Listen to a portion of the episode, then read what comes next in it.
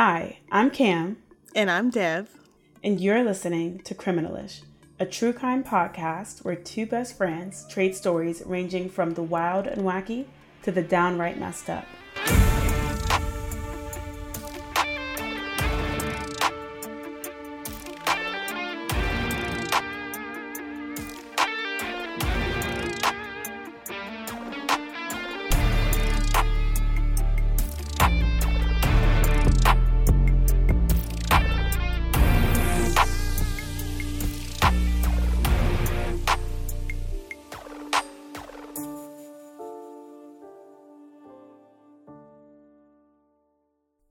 Love listening to the Criminalish podcast?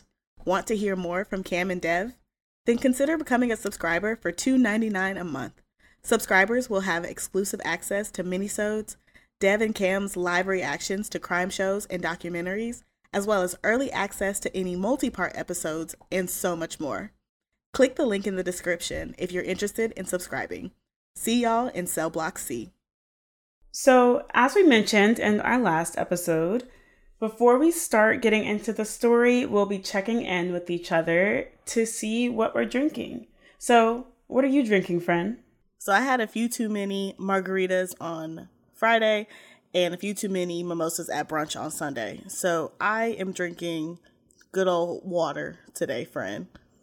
A couple of hydrogens and an oxygen is all I got. I love that for you.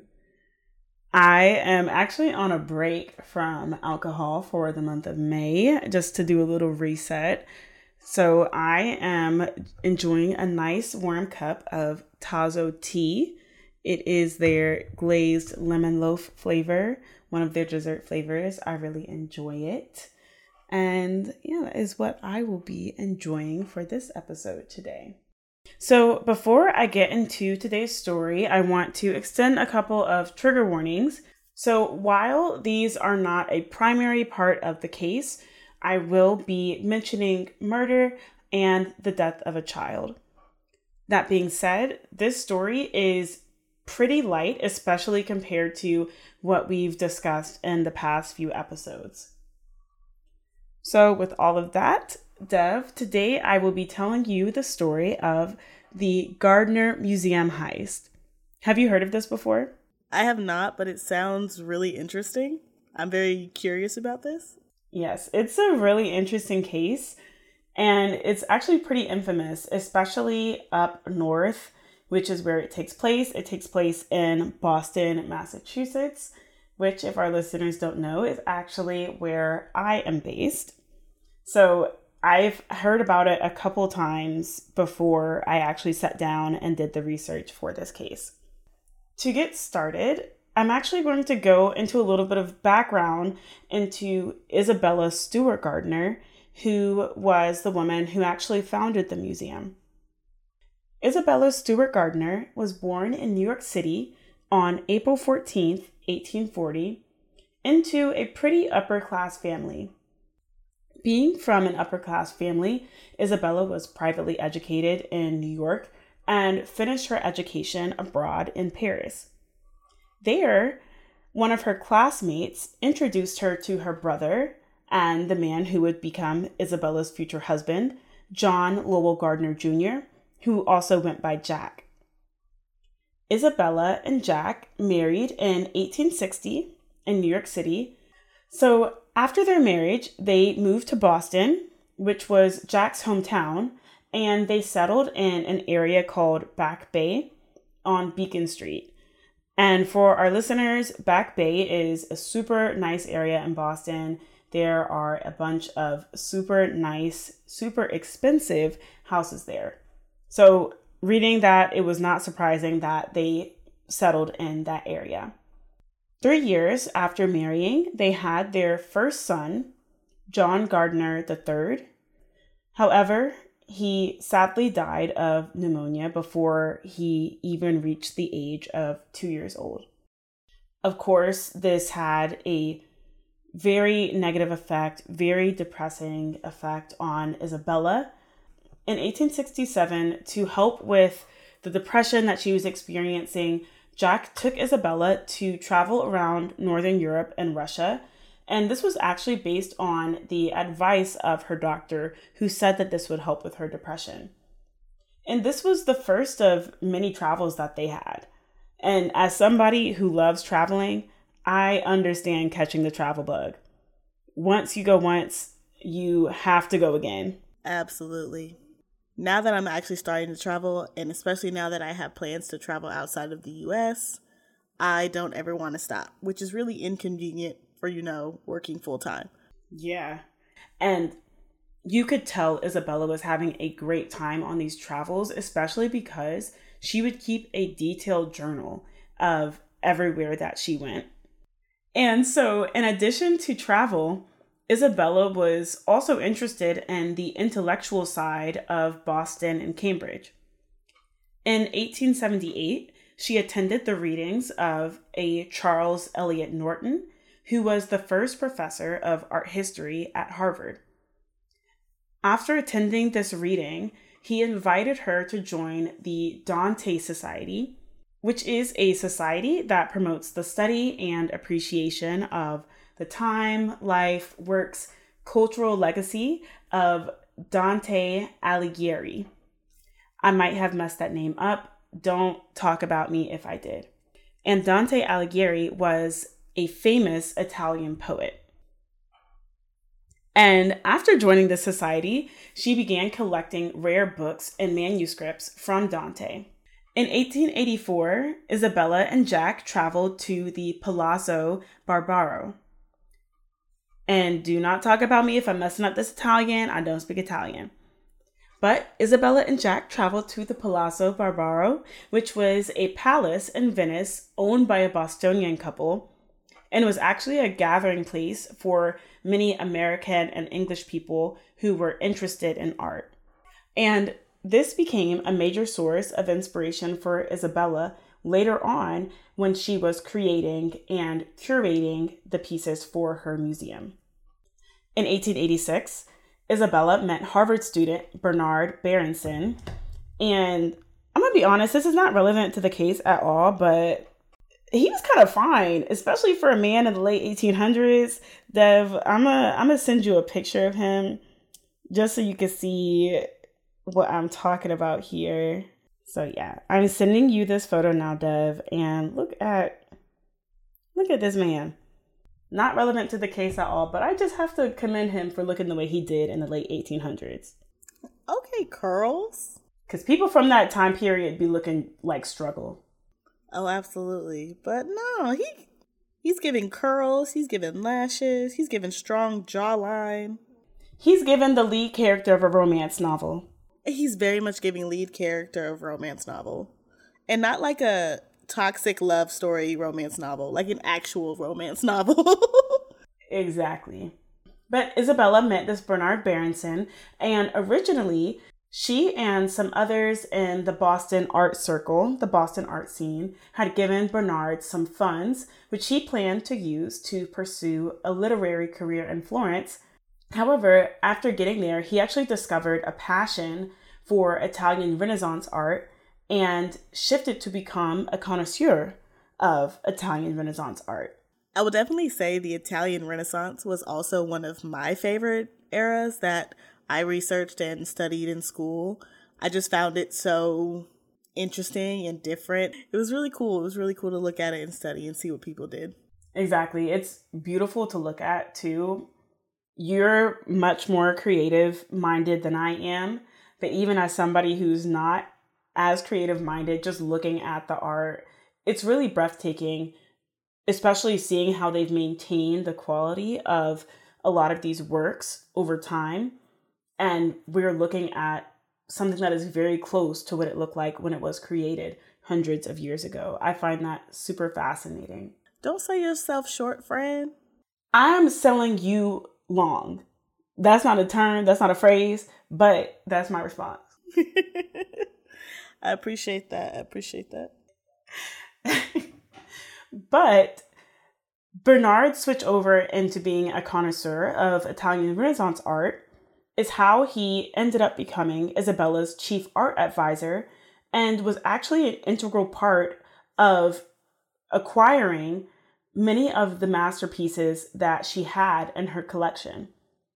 Some of these were a self portrait of Rembrandt at the age of 23 and other famous artworks. And he was able to acquire these for really good prices.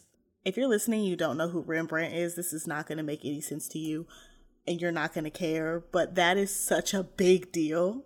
My oh my god, my my art nerd heart is fluttering right now. I'm the the art nerd in me is so happy. You're going to be really sad later. I will tell you that. Oh no. and for our listeners who are like, I thought I was listening to a true crime podcast, not an art history podcast. I promise you it will all come together. I think this background is really important to set the stage of why the heist that we'll talk about later was such a blow to the museum and to Isabella Gardner's legacy. But continuing with some of the history and background, in December of 1898, Jack Gardner, Isabella's husband, unfortunately suddenly died of a stroke. Jack and Isabella had a plan to purchase a plot of land in an area called the Fens. This is actually now known as Fenway in Boston. And six weeks after Jack's passing, Isabella decided to continue with this plan.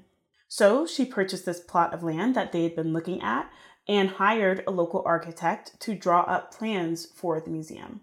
Yes, carry on the legacy. Mm-hmm. Interestingly, Fenway is a really popular area in Boston right now, but at this time there were almost no other buildings in this area. So to me, it was very interesting that Isabella and Jack chose this plot of land specifically.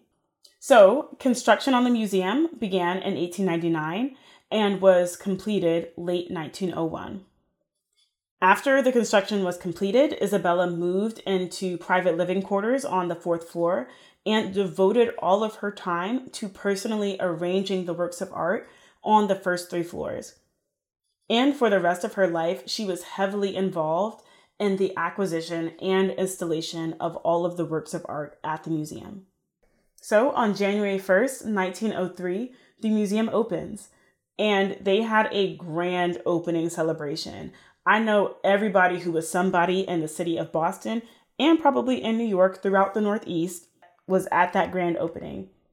They had a performance by members of the Boston Symphony Orchestra and an unveiling of the interior courtyard garden. Dev, I'm going to send you another picture of what the interior courtyard garden looks like. It is so beautiful. Not an orchestra, not the whole orchestra. Yes, the whole Boston Symphony Orchestra. They said if we're gonna do it, we're gonna do it big. Mm-hmm. So you know they had all the who's who's up in the Gardner Museum. So I just sent you the picture of the interior courtyard garden so you can see how beautiful it is. Oh my god. That's gorgeous. That's gorgeous. Also, for our listeners who don't know, I got an undergraduate degree in landscape architecture. So, again, this story is speaking to every facet of my being because we have art history, we have landscape history, we have architectural history. This story is speaking to everything I love. This is gorgeous. The variety of plants, the color combinations, the textures against this wall color. Oh, it's everything. And then this plaza, this little plaza. I won't break this down as a landscape architect because y'all really don't want to hear it because I could gush over this one single photo for 15 minutes. But just know it's gorgeous. Dev gonna start another podcast just for that. just yes. just for my landscape um, architecture input. And for our listeners, we will be posting these photos on our Instagram at Criminalish Podcast. So go over there if you'd like to check out what Dev is gushing over. And so, yeah, the grand opening was amazing. Everybody was, of course, in love with what Isabella had created for this museum.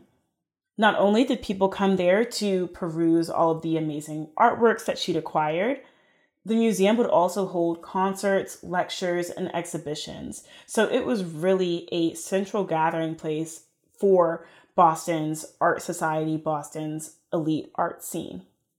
So sadly, Isabella suffered a stroke in 1919 and died five years later in 1924. In her will, she left an endowment to operate the museum, but this endowment stipulated that nothing in the museum could be changed and nothing could be acquired or sold from her collection. Specifically, she stated that if anything were to be permanently changed, all of its contents would be crated, shipped to Paris, and auctioned, and the remaining endowment money would be donated to Harvard. Okay. She said, You will not mess with my stuff. Mm-hmm. And I love it. She said, I put this work in for a reason. I did it right the first time. so this brings us to the early hours of March 18th, 1990, when a vehicle pulls up to the side entrance of the Isabella Gardner Museum, and two men dressed as policemen get out and push the museum buzzer. They tell the security guard that they are responding to a disturbance and ask the guard to let them in. The guard, a man named Rick Abbott, stepped away from his desk to let them in through the employee entrance. And him stepping away from the desk was actually breaking museum protocol, but Abbott was actually a bit newer to the job. And them being policemen, I'm sure he thought, okay, it's more important for me to let them in than to follow the protocol. So, after being let in, they asked Abbott if he was there alone, and Rick Abbott tells them that he has a partner who was currently out on a round. They ask Rick to call his partner down and then say to both of the men, Gentlemen, this is a robbery. These two men, dressed as police officers, then handcuffed and tied up both guards in the basement. So I'm sure y'all are wondering how were these guards not trained to deal with this kind of situation? And I will say, one of these guards had never worked the night shift before and had even brought his trombone, presumably to practice.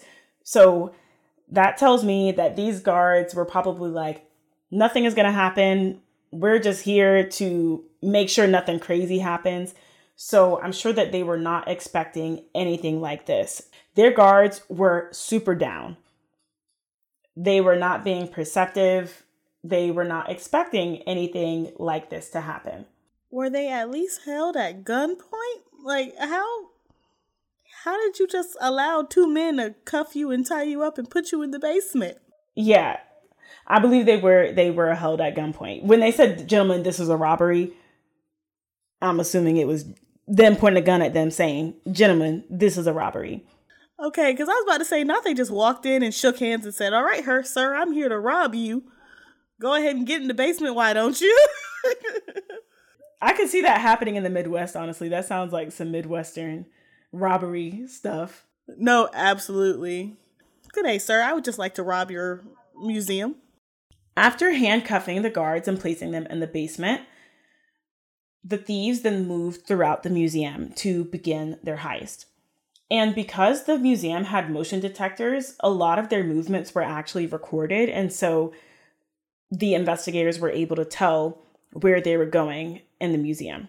They stole many of their pieces from what is called the Dutch Room, which held many well known works of art, including a couple of pieces from Rembrandt. After hitting the Dutch Room, they went on to what is called the Short Gallery, where they stole more valuable art, including five Degas drawings. Then they went on to the Blue Room, where they stole a Manet. They also apparently tried to remove a silk flag from Napoleon's First Regiment of Imperial Guard, but they were unsuccessful in this attempt. So, the thieves departed at 2:45 a.m. after being in the museum for a total of 81 minutes meaning they got there around 1:24 a.m. and made two separate trips to their car with the artwork. Before leaving, they also swiped the museum's security VHS tape. And if you don't know what VHS is, you might be too young to be listening to this. They don't know nothing about that, friend. I barely know something about that, so I know if, if you at least three years younger than me, you might not know anything about that. I'm sitting here so sick because my, again, my artist heart was so happy and now my artist heart is so sad. Today, the works of art that they stole are valued around $500 million. To just hit some of the pieces that they took, they stole Rembrandt's Christ in the Storm on the Sea of Galilee. They also stole Rembrandt's self portrait, Rembrandt's A Lady and Gentleman in Black, Vermeer's The Concert, Flinck's Landscape with an Obelisk, those five Degas drawings that I mentioned earlier, and Manet's Chez Tortoni. Super valuable works of art that Isabella had spent so many years of her life, so much of her time acquiring, and specially placing in the museum. Back to the story. At 7:30 a.m., the morning guard, Karen St. Gregory, arrived to relieve the night watch. And she presses the museum buzzer to have the night guards let her in. However, when there was no response, she then called the head of security at the time, sensing that something might be wrong. After arriving, the head of security took them both around the back door, and as soon as they stepped in, they knew that something was not right. The security cameras were turned off, the office door had been busted, and there was a crowbar leaning against the wall. So the head of security, not knowing whether the thieves were still in the museum at the time, handed the crowbar to Karen, and they crept through the museum looking for the night guards, but also trying to watch their backs just in case the thieves were still there. Once they realized that they were gone, the chief called the Boston police and was only able to say, I'm calling from the Gardner Museum and we've got big trouble. The guards actually remained handcuffed until the police arrived at 8:15 a.m. So they were tied up for nearly 7 hours. So now on to the investigation. In the immediate aftermath of the robbery, the museum offered a $1 million reward for any information leading to the safe recovery of these works of art.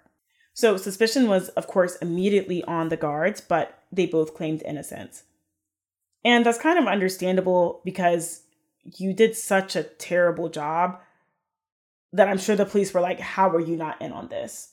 Yeah, and I hate to be that person, but people have been killed for less in heist and you guys are still alive after people just stole millions millions and millions of dollars worth of art i know that might be a very messed up thing to say but it's yeah i mean that's very true like in bank robberies and museum heists you see that usually the security guards are killed instead of being tied up but the fact that these guards were left alive and for the most part untouched, aside from being left tied up for hours, definitely gave the police pause and gave the community pause. I will say one of the guards, Rick Abbott, was tied up in a very interesting way. And so, Dev, I'm going to send this picture to you, and I want you to describe how he was duct taped. Oh, Jesus. That's nightmare fuel. I don't like that. How would you describe that? This might sound messed up, but I'm gonna describe this as like Texas Chainsaw Massacre mask out of duct tape, is how I would describe this. And so Rick has really long curly hair, and the duct tape is tied like around his face as well as across his nose. His mouth is open it looks like his eyes are mostly covered by his hair and the duct tape, but I've never seen somebody tied up like this. This was very strange. I'm not sure what they were doing.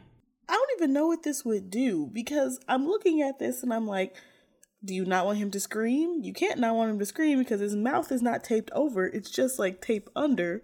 Do you not want him to see? Well, you didn't really close his eyes, you just forced his hair in front of it. and that doesn't really do anything.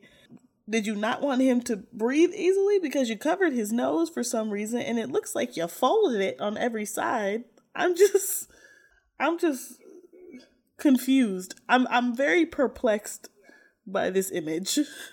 And that was one of the perplexing things about this case.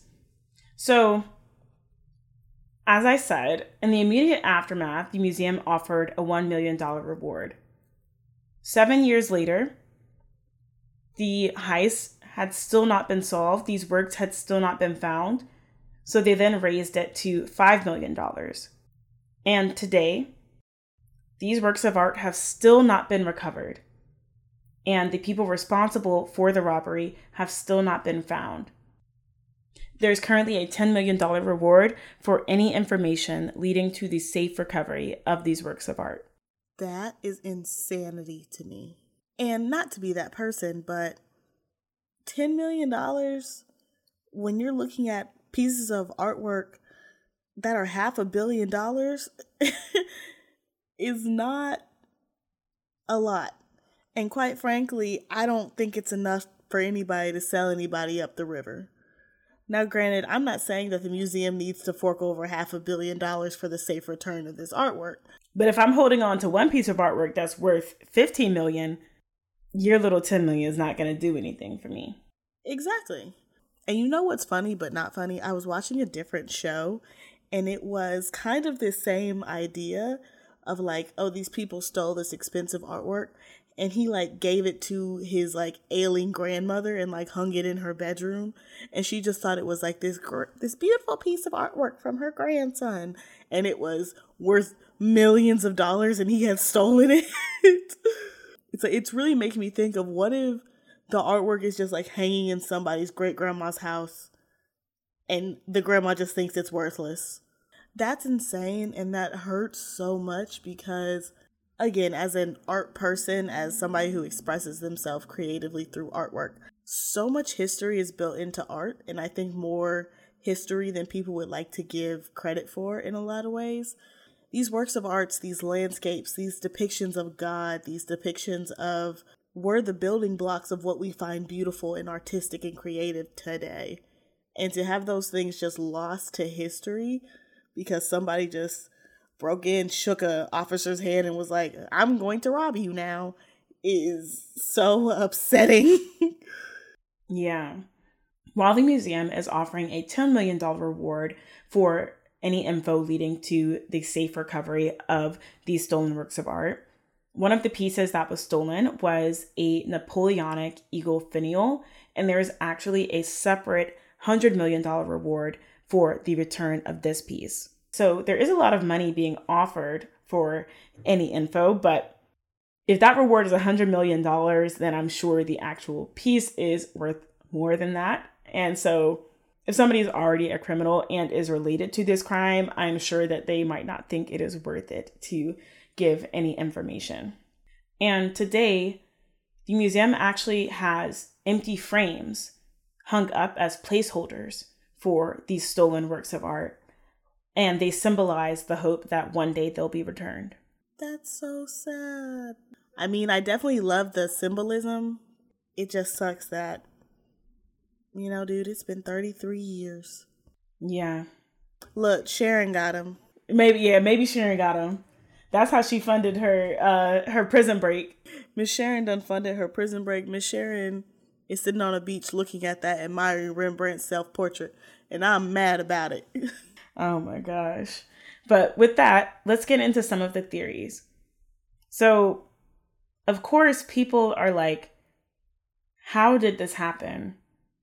One, these people obviously had planned this out and they knew something about art. They knew something about these pieces they were taking for them to be so valuable. So, at the time of the robbery in the 1990s, late 1980s, both the Irish mob and the Italian mafia were powerful groups in Boston, and many believed that the fine art that they had stolen could have been used as a get out of jail free card. This would not be the first time that this would have happened. Actually, in 1975, a New England criminal and art thief named Myles Connor stole a Rembrandt and eventually used it to bargain for a lighter prison sentence. You might be thinking, was Myles Connor part of this? He was actually in prison at the time of the robbery and denied any involvement in the heist. However, he did claim that he'd previously cased the museum with someone named Bobby Donati, who was an associate of another crime family. While Donati was killed in 1991, some theorize that if he participated in this crime, it was either to get his boss, Vincent Ferrara, out of prison or to guarantee the mob's safety from the police.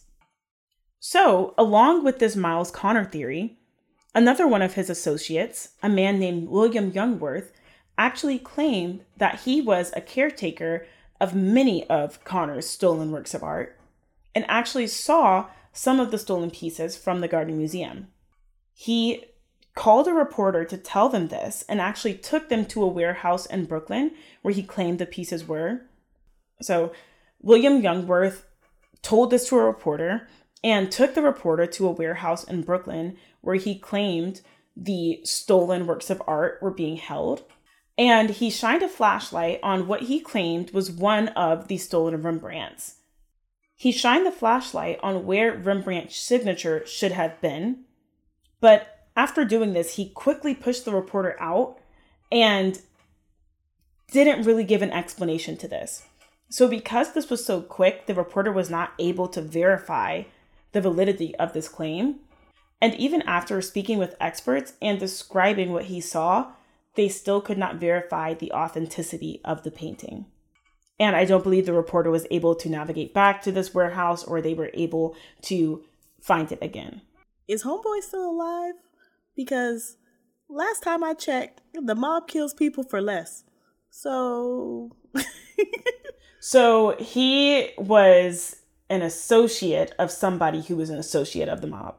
In addition to this art thief slash Irish mob slash Italian mafia theory, it was also theorized that since the Irish mob was pretty active and that many of these Irish American criminals were working closely with the Irish Resistance Army, which was active in Ireland, to smuggle arms, that the stolen art could have been used as currency to pay for weapons, since art was easy to smuggle and use as international currency. I don't know what this says about the theory, but a former IRA press officer claimed that these 13 paintings would not have even been of interest to the IRA because at that time they were apparently doing very well on funds and would not have needed it.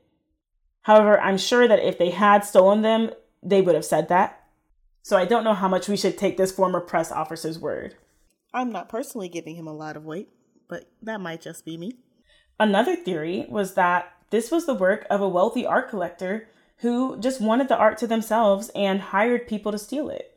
In all honesty, that's kind of where my brain was at in thinking this is just one person who curates works and just wanted to harbor them.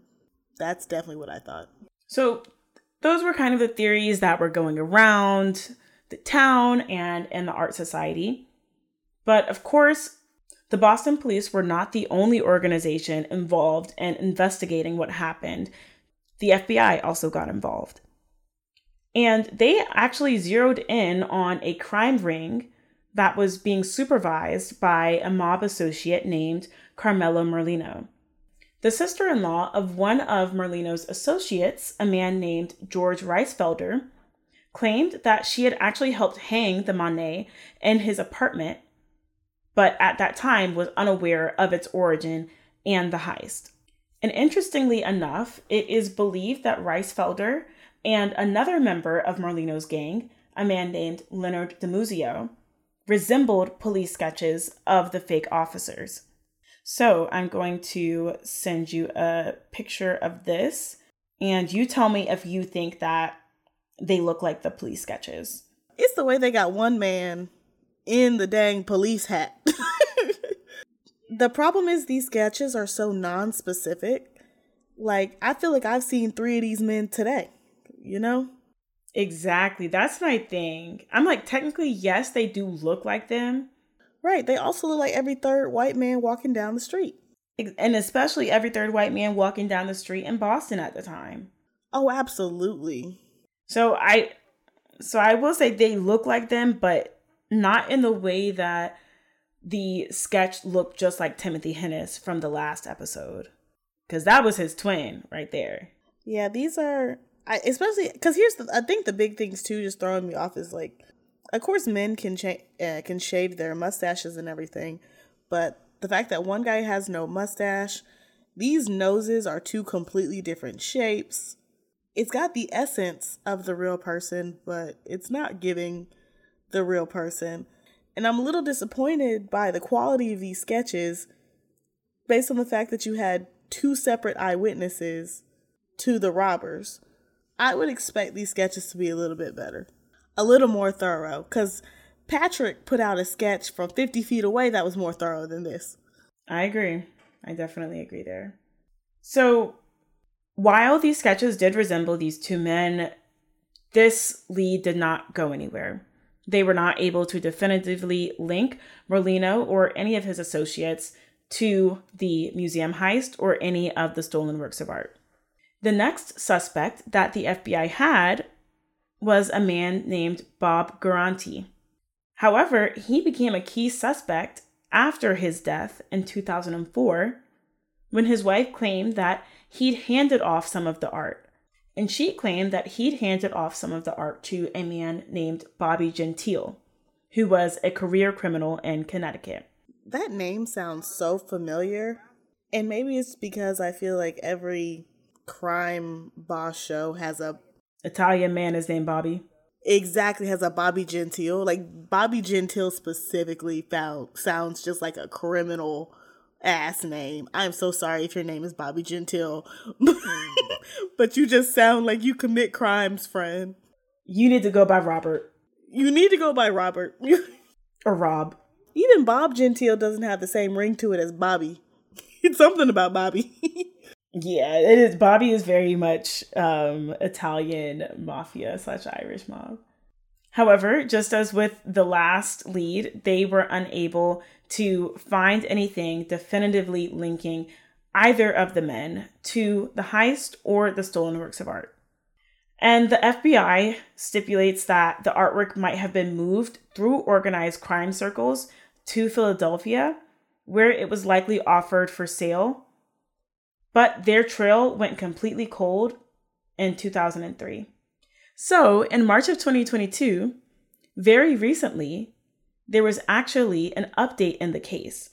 Boston police found new clues linking the 1991 cold case murder of Jimmy Marks to the Gardner Museum heist. So, a little bit of background here.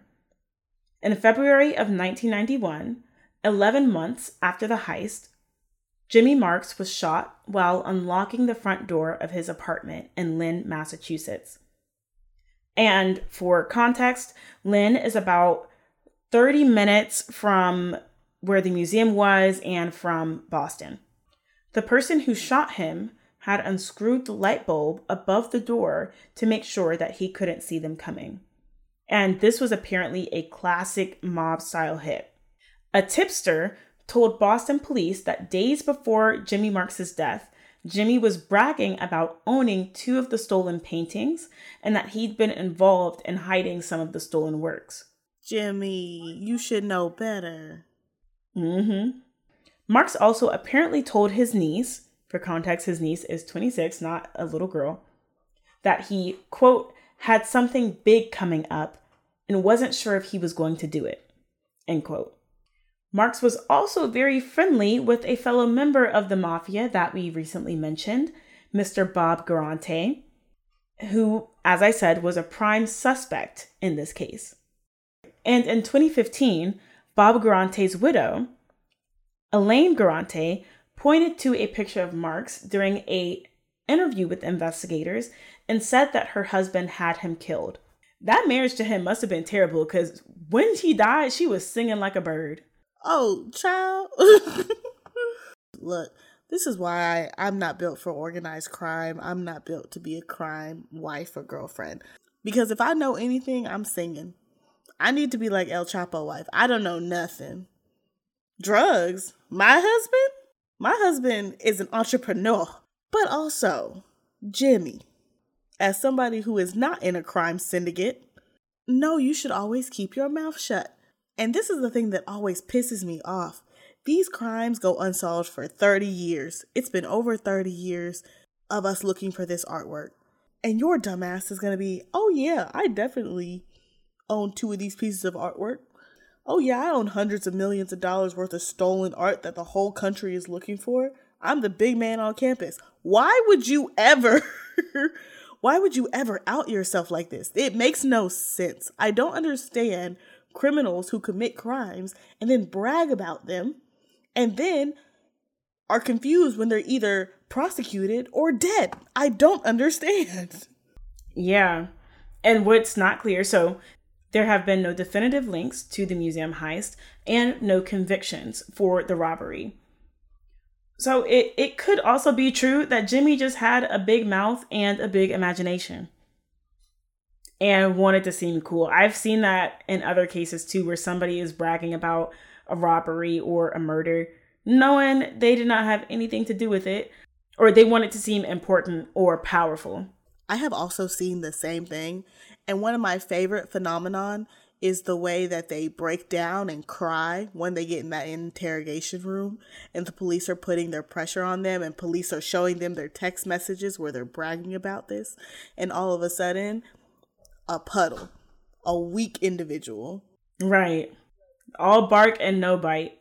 All bark, no bite. And it is so stupid to me because the reality situation is who do you think you're impressing? You're not impressing me because my butt is going to go report you to the police. If someone ever came to me and started bragging about a murder, the first thing I'm going to do, I'm going to pull up my phone, I'm going to start secretly recording you. The second thing I'm going to do is upon exiting the premises, I will be going to the closest police station the number one way criminals get caught is being stupid and being cocky, and I don't understand why they do it. so, with all that, friend, what are your other thoughts on this? Because I like thinking about these theories, I am really torn in between this mob versus wealthy art collector theory because there is there's some little tidbits some little Easter eggs that are pointing to the mob's involvement in this. But also, I'm thinking about the fact that they did not kill these security guards. And I would think that if the mob were involved, they don't really care about taking a life, especially a man's life. I think sometimes when it's women and children, they some of them do try to stay away from that, but if it's just two men, they're they don't really have a problem with doing that. So the fact that they did not kill or harm these security guards, especially since they saw their faces, is what makes me think that it was just a wealthy art collector that was like, I just want the art. Don't kill anybody. Don't hurt anybody. Just get me the art. What are you thinking? I 100% agree with you. It's definitely interesting to me because I also am of the opinion that a lot of people in the mob, there is still some honor amongst thieves, you know? And they do tend to leave women and children alive. That's not usually their MO. But yeah, I do feel like if it was mob related, there's nothing stopping them from killing what is essentially two random men. I do feel like if it was mob related, that there 100% would have been no witnesses. There wouldn't have been an ability for anybody to provide a sketch at all, even if it is the sketches that we're looking at right now. No witnesses. At least that's what all the mob shows I watch say. I don't know if that's the reality because I don't know anyone in the mob, but that's, that's reality that media has painted for me. yes, every mob show I have ever watched has told me no witnesses, and if you talk, you swimming with the fishes, which is why I'm confused as to why Jimmy was talking. he wanted to swim with the fishes, I guess. Right. I'm definitely of the opinion that it was just a person who wanted this artwork. And I think about that for multiple reasons.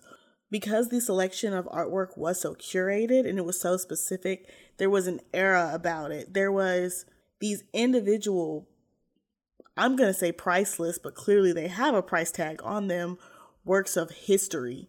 I think it is perfectly fair for somebody to be, in a lot of ways, jealous of the library that Isabella had curated for herself. I could very much see that. But a theory that I kind of have is that this was an inside job. And it might not be the actual security guards that were tied up and held at gunpoint. These are just the points that make it feel really interesting to me is you came through the employee entrance, you knew to take the VCR tape with you, so you knew that that was somewhere. You felt so confident to be in the museum for 81 minutes. That's a long time to be in a heist. And even if they did leave at 2:30, how do you know that somebody's not coming at 3 a.m.? How do you know that the next person who shows up won't be there until 7? And the biggest piece of that, and the biggest reason I feel this way is because Isabella had these very strict outlines and rules for her museum. And I think that maybe somebody got a little greedy. Somebody got a little annoyed about the way that she had set things up and everything that she had planned and visioned for her museum. And they chose to take that away from her. So that just makes me feel like this was some kind of inside job. And I don't necessarily think that the security guards are involved. I personally think it's fair to say at this point, it's been 33 years, if they were involved, there would be something tying to them at this point. And I say that because you found a tie to the mob, you found a tie to this other thief, you found a tie here, there, and everywhere, but you haven't found a direct tie to the security guards. I'm more inclined to believe in their innocence at this moment. If I'm ever proven wrong, I will accept that and put on my gray hoodie and prepare to give my YouTuber apology about it. And I don't for half a second believe that that artwork is still in the US of A. Probably not. I don't. I don't believe that for half a second. Especially if they're talking about how easy it would have been to get it out of the US of A.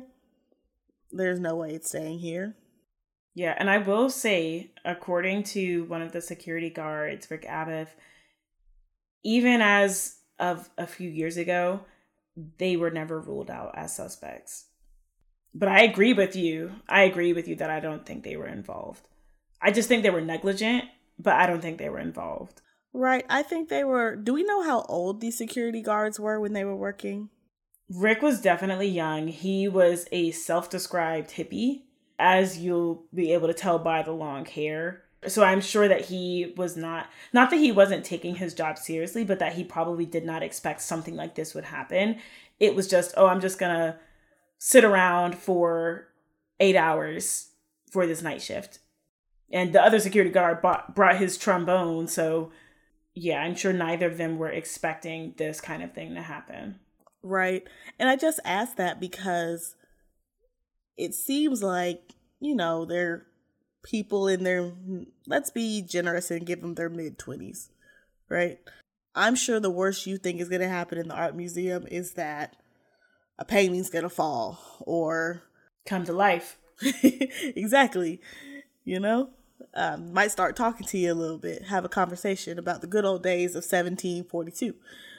But, um, but you don't anticipate to be held at gunpoint at your job, but they're never going to be ruled out as a suspect. And I had a friend who's now in law enforcement and is trying to get into investigations. Um, he's getting moved into the cold case department, which is a good start. Unless they can rule you out, you will always be in. So they will always be a suspect until they can rule them out because just because they haven't found a connection that makes them responsible, they haven't found a connection to rule them out either. That's actually why cold cases sometimes will have hundreds of thousands of suspects because you can't rule anybody out. So now everybody's a suspect. Guilty until proven innocent. Unfortunately, with interrogations and with the police, that's definitely how they look at it. Your court system will tell you otherwise, but the police look at you as guilty until proven innocent. And listeners, tell us your theories that you may have about where this artwork is, who might have been responsible. We want to hear from y'all. If you think there's a piece hanging up in your grandma's living room, say something. Any other thoughts, friend? Nope, that's all I have. Thank you to our listeners for joining us on this episode. I'd also like to thank the Gardner Museum website as well as the Smithsonian for providing most of the material for this episode. And again, if you'd like to check out photos related to this case, follow us at Criminalish Podcast on Instagram. Listeners, if you like what you hear, please be sure to leave us a five star review wherever you're listening to the Criminalish podcast. And if you're listening on Spotify, feel free to leave any comments or questions. As always, stay nosy, my friends. Bye, everyone. Bye.